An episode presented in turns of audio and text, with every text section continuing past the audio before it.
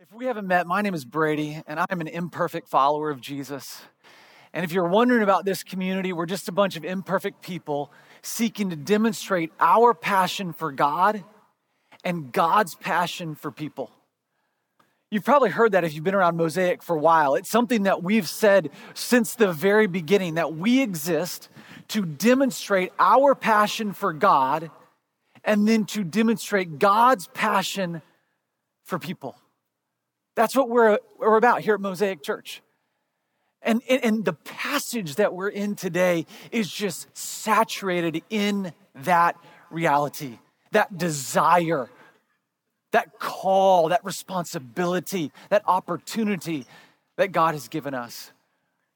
If you're new, we are in uh, uh the New Testament in, in, a book that was actually a letter written by one of the earliest church planting missionaries. His name was Paul. And he was writing to this guy he had discipled and mentored for about 10 years. His name was Timothy. They'd traveled around the known world, they'd planted churches. Uh, Timothy was a part of many conversations that Paul had. He was a part of a few of the letters that Paul wrote that we have in the scriptures. And so Timothy, right, he knew what he was, he knew what he was doing. Paul had trained him well. Uh, Paul had gone to this church, or actually the city had planted this church in Ephesus. And this, this church became one of the most important churches in the known world. It became the epicenter where Christianity was expanding in modern day Turkey. It was a church planting church. And Paul, when he was on his way to Jerusalem, he spoke to the elders, to the leader that, leaders of that church, and he said, Hey, be careful because what's going to happen is some false teachers are going to arise in your midst. And lo and behold, that's exactly what happened. Paul goes to prison. He gets released from prison. He goes with Timothy to Ephesus and he leads Timothy, Timothy in Ephesus and says, Timothy, I want you to address this issue. Paul goes on. He gets put in prison. And then while he's in prison, you can imagine he's thinking about Timothy his son in the faith, whom he loves. And he's thinking about this church that he loves, that he spent a lot of time with. And he's thinking about the false teachers and what has happened in their midst. And so he starts to craft this letter, First Timothy. And he begins the letter by reminding Timothy what is the point for which we were created. He says, What's the aim of our charge? And it's the Greek word telos, which means the end for which God has created us, humans and the church. And he says the telos, or the aim of our charge, it's love. And not just any kind of love, but divine Jesus love. It's agape love. It's giving of yourself sacrificially for the good of the other. That's what God created us to do. That's what He formed the church for. And this love, it's incredible. Paul talks about in 1 Corinthians 13. It does not rejoice in unrighteousness, but it rejoices in what? The truth. Yeah, this love, this divine biblical Jesus love is love that is centered in God's truth. Jesus said he is the way, the truth, and the life. That you can't fully love people unless you're embracing the way of God, because the way of God is the way that is best for humanity. And then Paul talks about these, uh, these false teachers. And he says they're spending a lot of time in the early chapters of Genesis and they're beginning to speculate about things. And they're doing it because they want people to think they're impressive. They want to gather a band of followers that look at them and think, oh, you're awesome. How did you see these incredible things in the scriptures? And they want to have some financial gain. That's the motivation they have for teaching. And Paul says, hey, you're using the law unlawfully. That's not the way that the scriptures tell us to handle them. And Paul says if you're handling the scriptures accurately, you, you see a couple things. One, you see that God gave the scriptures for people who were in need of the scriptures. He's given us a list of all of these people that Timothy and all the people that would have read this letter would have been like, oh, yeah, those are obviously sinners. And Paul said, God gave the law for those people. And he said, just in case you're misunderstanding what I'm talking about, he says, I'm the worst of the worst. So anything you have on that list, any person that you have on in your mind when you read this list, he says, I was worse than any of them. And he said, God did that intentionally because choosing me, the worst of the worst, actually displays his character better. It better, more fully, more accurately displays the gospel than if he chose someone who everyone would be like, yo, obviously you chose him. Obviously you chose her. He's like, no, no, no. God chose the worst of the worst to demonstrate what he is like. And then he ends the first chapter just praising Jesus. And now we start in chapter two. But before we do, I want to get our hearts and our minds in the right spot. And so, what I did was I put together uh, a number of famous literary characters that have a famous best friend and a famous arch nemesis. And I want to see how we do as a community if we can if we can guess who they are. We'll show us because uh, we got Superman here, we got Sherlock Holmes, Captain America, Harry Potter, Cady Heron, uh, Optimus Prime, Batman uh, with no last name, who, who needs no last name, Mario, and Obi Wan Kenobi. Now, how do we do? How do, how do you think we can do as a community? I want to know Superman's best friend, survey says, Lois Lane would be a good, a great guess. And, and I think an argument could be made. I'm, I'm, we'll see what happens. What about his arch nemesis? Okay, so Lex Luthor, I heard some other things. What about Sherlock Holmes? Best friend? Worst enemy? Moriarty. What about Captain America? Best friend? Oh, Iron Man. Well, you know, they did fight a lot like best friends at times. Uh, they went to war over it. Uh, we, might, we might go Bucky Barnes. What about his worst enemy? Red Skull. Yeah, Harry Potter, best friend? Ron Weasley, maybe Hermione. Or if you just read the books and didn't watch the movies, Hermione. You know, you didn't really know how to pronounce it. and his worst nemesis? We got oh oh you shall not be named. Yes, Draco Malfoy for sure. No, well no, we'll see. What about Cady Heron? You guys know who Cady Heron is, right? Who was her best friend? Janis, obviously we all know. Now, who was her worst enemy? Regina George. I mean, just chills go down your spine when you mention that name, doesn't it? Optimus Prime, best friend. Worst enemy? Megatron, Batman, best friend.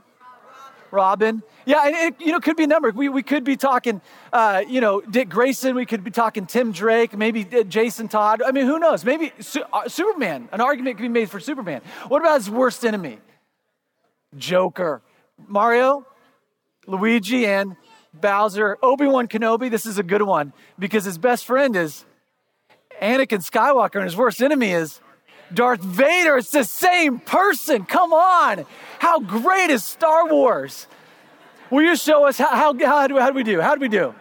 I think we did pretty good. I think now there's, you know, some of this is debatable, but I think pretty much these are the people who they are their best friends and their worst enemies. And the thing about best friends and worst enemies is there's a lot of emotion attached to a best friend and a worst enemy, isn't there? Let's, let's, let's look at a bell curve. You guys remember the bell curve, like from Psychology 101? This, this is kind of the, just the bell curve, the way that, you know, typically people are grouped in statistics. Whoever took statistics, I hated statistics one. I, I was so bad at it. Statistics two was better. But if you were going to put all of the people in the world on a bell curve, it might be something like this. Okay, over here on this far right, we would have, survey says, maid of honor.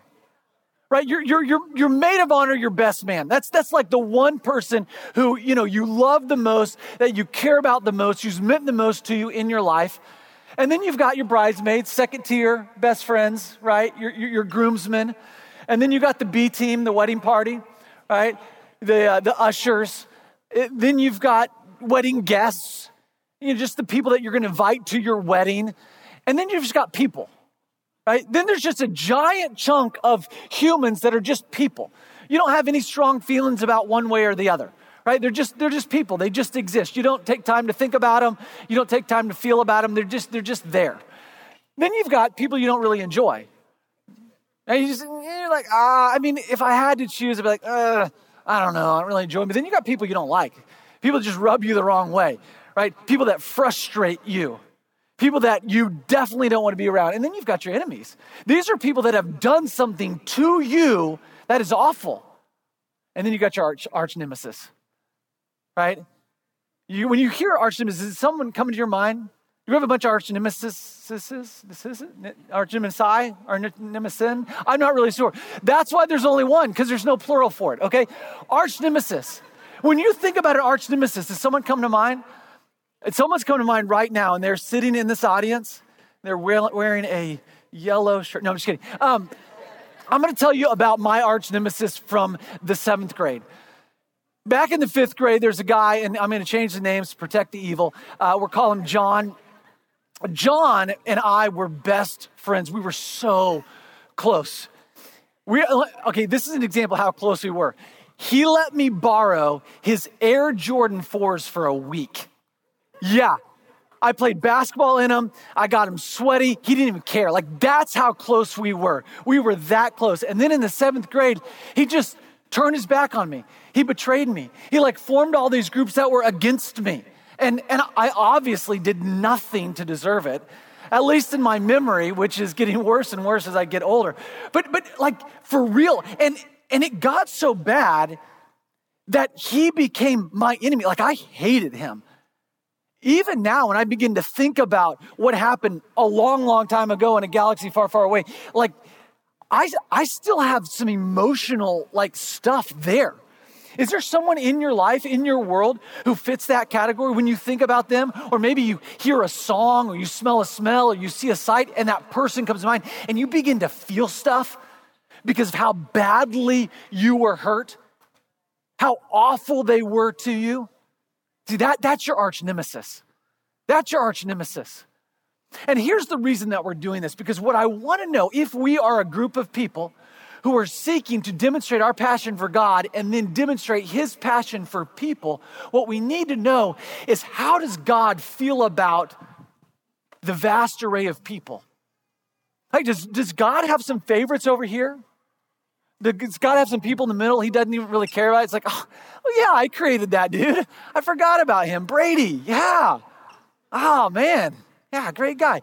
Um, and then does he have people over here that he just hates with a burning passion. Like, like, where is God? Like, we know how we feel about these type of people. How does God feel about these type of people?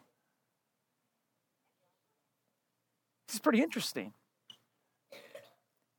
It's pretty interesting. Paul begins to tackle these questions.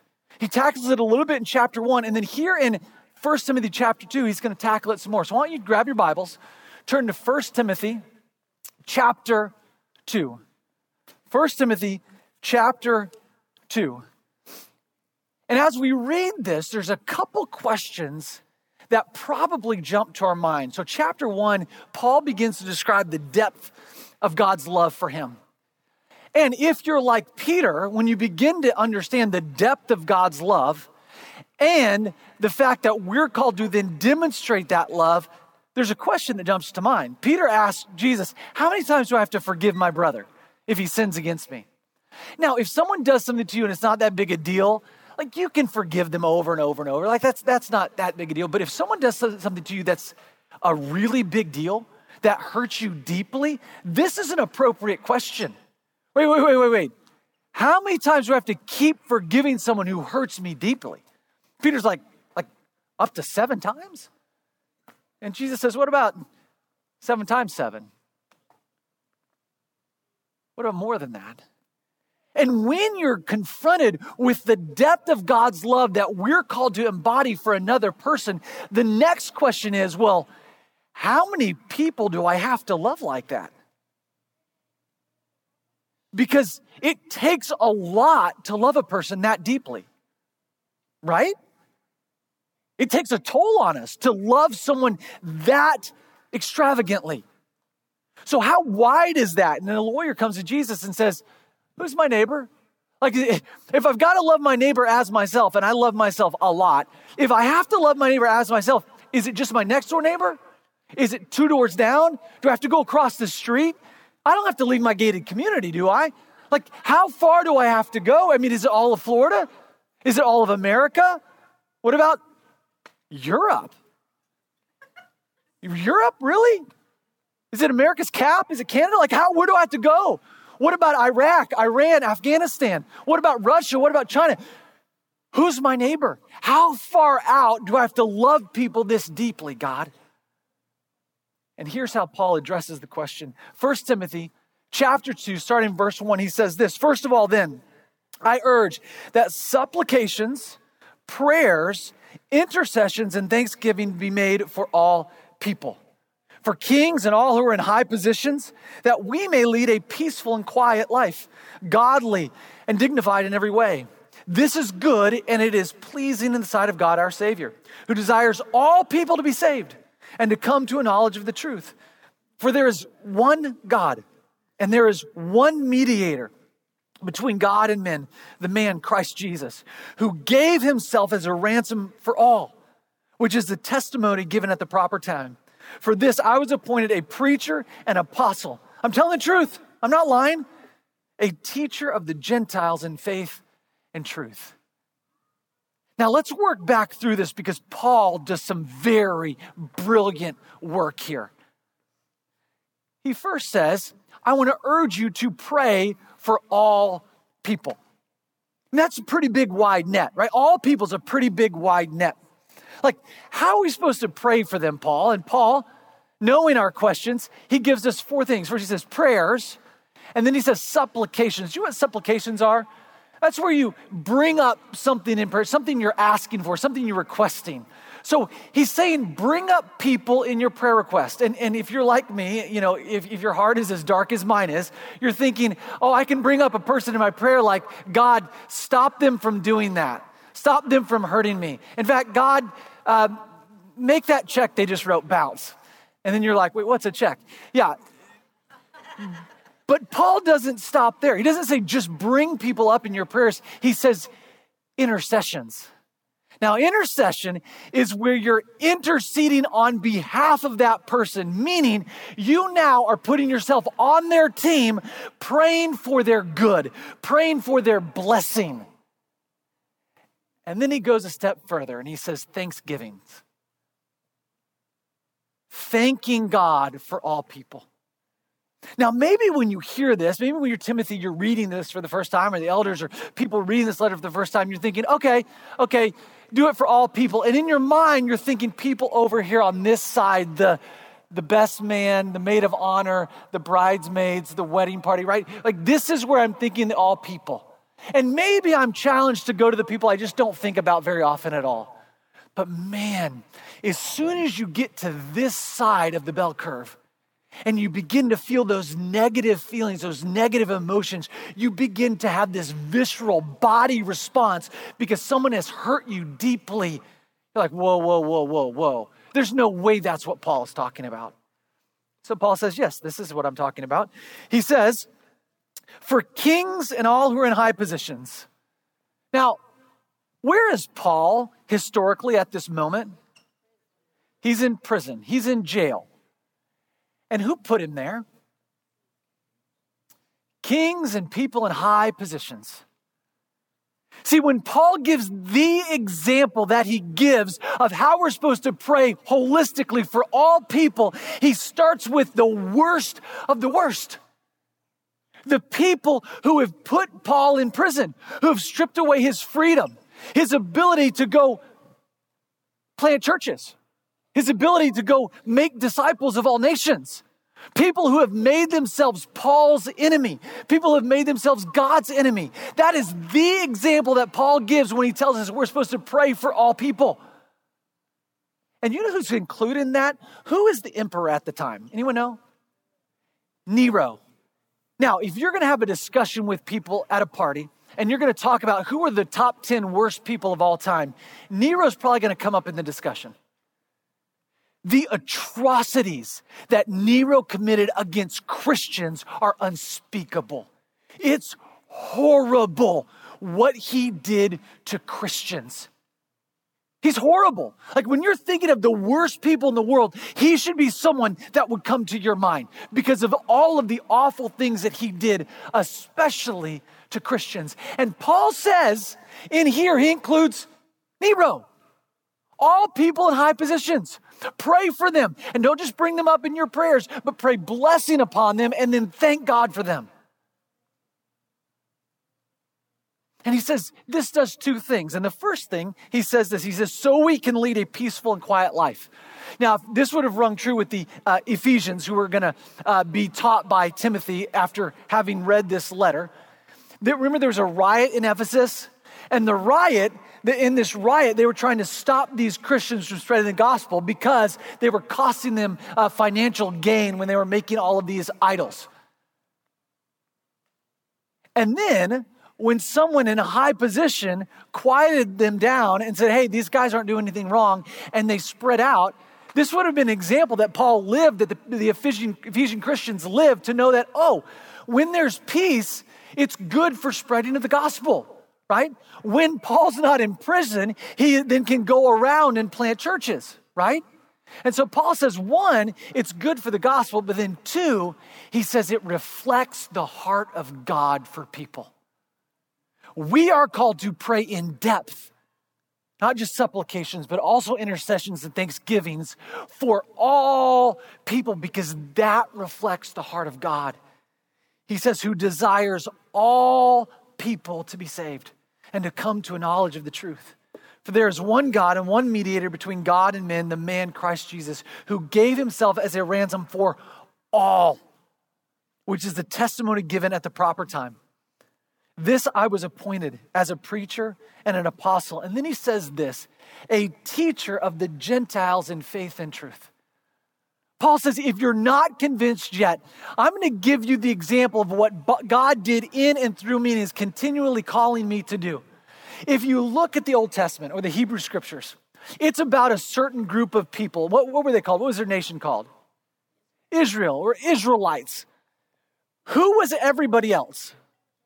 Gentiles, right? There's the, the beginning of the scriptures are focused in on the Israelites. And Paul says, God called me, commissioned me specifically to go out to those people who are on the outside, those people who are on the outskirts, those people who were the enemies of Israel. That God so loved that he sent me to the Gentiles.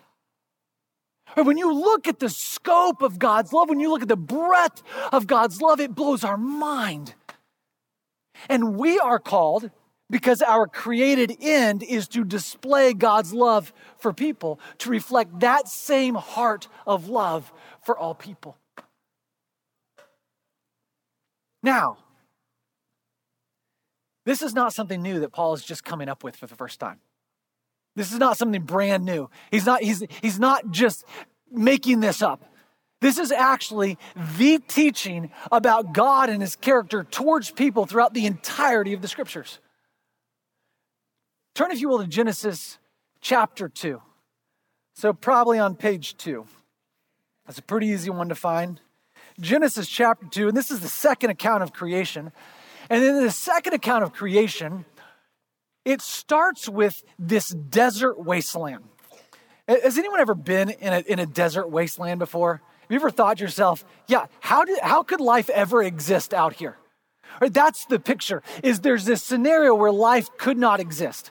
Now, if you're in a desert wasteland, what is the most important thing for life to exist? Water. Absolutely. So now God creates a garden. It's a garden up on a mountain. He takes a human and he places the human in the garden. And then he begins to describe, and for the longest time, I haven't read this thing, I don't know how many times, and I always wondered, what is this paragraph doing here? What a strange aside. It's totally off the topic, it's totally off the point. Why is this here? But let's read it together, starting in verse 10. Chapter 2, verse 10, it says this A river flowed out of Eden to water the garden, and there it divided and became four rivers. The name of the first is Pishon. It's the one that flowed around the whole land of Havilah, and there's where there's gold. Nice. And the gold of that land, it's good. It's good gold. I like that. Bdellium, onyx stones are also there. The name of the second river is Gihon. It is the one that flowed around the whole land of Cush. And the name of the third river is Tigris, which flows east of Assyria. And the fourth river is the Euphrates. Who else has read that and thought, great? I, I love that you, you gave us the information. I have no idea why this matters. Let me tell you, this is why this matters. Because on page two of the Bible, God wanted to make sure that we knew what his heart is for people and not just any kind of people. The first one flowed in the land of Havilah. Who knows what giant group of people was centered in the land of Havilah? Rhymes with Ishmaelites. Anyone? Ishmaelites. Yes, that's it. That's it. Totally. Now, what about the, the water that flowed down to the land of Cush. The land of Cush is just south of Egypt where the Nile River comes from. And Nile River gives life to what group of people? The Egyptians. The Tigris says it flows through Assyria, which gives life to what group of people? The, the Assyrians. And then the Euphrates gives life to what group of people? The Babylonians. Now, if you were to look through the entirety of the Old Testament, entirety of the Hebrew scriptures, and you were to come up with the four worst enemies of the people of God, you would come up with the Ishmaelites, the Egyptians, the Assyrians, and the Babylonians. And that God, with geography, demonstrates his love for his enemies that God is pouring out the water of life out of Eden and pouring it out to those who hate him. That's the heart of our God. You can fast forward to Genesis chapter 12 and God's calling of Abraham. He says, I'm going to bless you so that you will be a what? Blessing to who? All the families of the earth. You can look at the Psalms, you can look at uh, the, the prophets, you look at Jonah. God sends Jonah to where? Nineveh. At the time, they're run by Assurbanipal, who was probably the worst person to ever run that country ever. And the horrible things that he did to his enemies, it's, it's, it's, it's unspeakable. It's awful. And yet God sends Jonah to Nineveh so that they'll repent. Fast forward to the New Testament. You've got Jesus walking around. He's having a conversation with a guy named Nicodemus. And he says this to Nicodemus For God so loved what?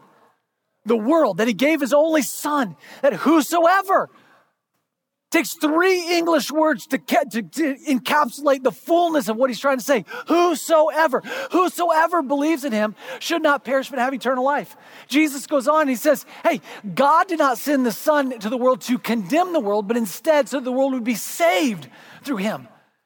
Jesus sees the heart of God. He is the heart of God in flesh. Paul says it in Timothy. John says in 1 John chapter 2. I'm writing these things so that you don't sin, but if you do sin, we have an advocate with the Father, Jesus Christ the righteous. He is the propitiation or the payment for our sins, but not for our sins only, but also for the sins of the world.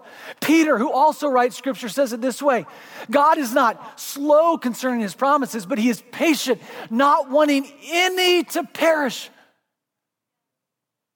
See, what we see, the picture of God in his heart for all people, is that he wants them all to come to a knowledge of the truth. That God loves everyone, even his enemies. Even his enemies. And I tell you what, that is good news when you begin to place yourself on that bell curve, right? Because I, I mean, I don't know how, how you think of yourself. I mean, you might get up every day, look in the mirror, and be like, God, you nailed it. yes, nailed it. I don't feel that way. Maybe you put yourself over here. That's okay. But maybe you put yourself in the middle. Maybe you think, you know what? God probably just doesn't think about me ever. I, I don't know. Just I've just kind of been ignored my whole life haven't really felt anything from God. I mean, I, he didn't seem like he's angry at me. He doesn't seem frustrated with me, but I don't know. He just he probably didn't even know my name. And then you got over here. Maybe you think about the things that you've done in your life. They are so horrible, so wretched, so awful. The people that you've hurt and the depth that you've hurt them, you think, man, I, I am the enemy of God. I am the worst of the worst. The beauty of the message of what God is like, his disposition towards people, is like it's the gamut that he is for. It's the gamut that he sends the rivers of life to. It's the gamut that he sends his son to die for. While we were yet enemies, Christ died for us. And when you think about God's love for you in that way, it's incredible. That, that I would be included in the family of God. That I would be someone that Jesus would die for. That I would be someone that could be adopted and have purpose. Like, what in the world? But then, when you begin to see that, oh, but I'm called to then take that love and pour it out. I'm called to display God's love for people. I mean, if you're anything like me, you think that's a lot. I mean, it's hard to love people that we like, right? It's hard to love people that we choose to be with for life. It's hard to be, it's hard to love people that we, you know, the offspring that we have and the kids that we adopt, isn't it? It's hard, much less our enemies. That's a pretty high bar. How in the world are we going to do that? How are we going to love one person to the depth that God loves and much less the breadth of people? How are we going to do that? And I love what Paul does here. First thing he does is he gets practical. And he says, just start by praying. Just start by praying for people. What's incredible is prayer does things that God loves to hear the prayers of his people and he loves to answer them. That prayer actually works. But prayer also does something pretty incredible. Prayer changes my heart. I'm going to give you a guarantee. Guarantee. If you begin praying for people in the way that Paul instructs us to pray for people, your heart will change if you begin to not just bring people up in prayers, but you begin to pray for their blessing, pray for their good. In the book of Jeremiah, he's talking to a, a, group of people that have been exiled into Babylon. And he says, Pray for the blessing of, their, of the city, of the people of the city, because in their blessing you will be blessed. If you begin to pray for the blessing of people that have hurt you, people that you're angry with, your heart will begin to change. And then when you get to the point where you can begin to thank God for that person, your heart will begin to change even more. Prayer changes you. It shapes us more fully into the heart of Jesus, into the mind of Jesus, into the way of Jesus. So Paul says, begin by praying because prayer is love, but it also changes and shapes you to reflect that love that we're called to reflect. He says, You are the ones who put God on display, right? There's a world out there who wants to know what's God like? What does he think about me? What does he feel about me? How is his disposition towards me? Maybe, maybe I, I feel forgotten, unknown, or maybe I feel like I'm his enemy. What does God think about me? And God says, I'm going to show them what I think about them. Here's the church. Church, go out and display my love and begin by just praying for people. And the second thing, which is so important, is to remember that we're not doing this in our own strength. If you're anything like me, you feel like you have a limited capacity, a, severely limited capacity. Not just to love one person to the depth, but to love anyone else beyond that. It gets overwhelming to me when I think about like displaying God's love to a bunch of people. It's hard. And the beauty is, it's not my strength. It's not my power. It's not even my love that I'm pouring out. It's the love of God that has been poured into my heart that I'm a conduit of. That I have been empowered by God's Spirit to love people the way that Jesus loves people. You and I, followers of Jesus, have God's Spirit. He has poured His love and His power into our hearts. And so we can, in fact, love the breadth to the depth. Not with our own love, not in our own strength, but in the strength that God gives us, in the overflow that He provides. In the picture of the temple that God gives to Ezekiel, he sees this water trickling out of the temple and it begins to flow everywhere and bring life everywhere it flows. And I think the teachings of Scripture are that we become that river that, that river that is sent out into the world to bring life where there is death, to display God's love for even his enemies. How incredible is our God? It's so important that we know when we look at our own life and we begin to place people along that bell curve, we realize that over here, our arch nemesis, it's not a human.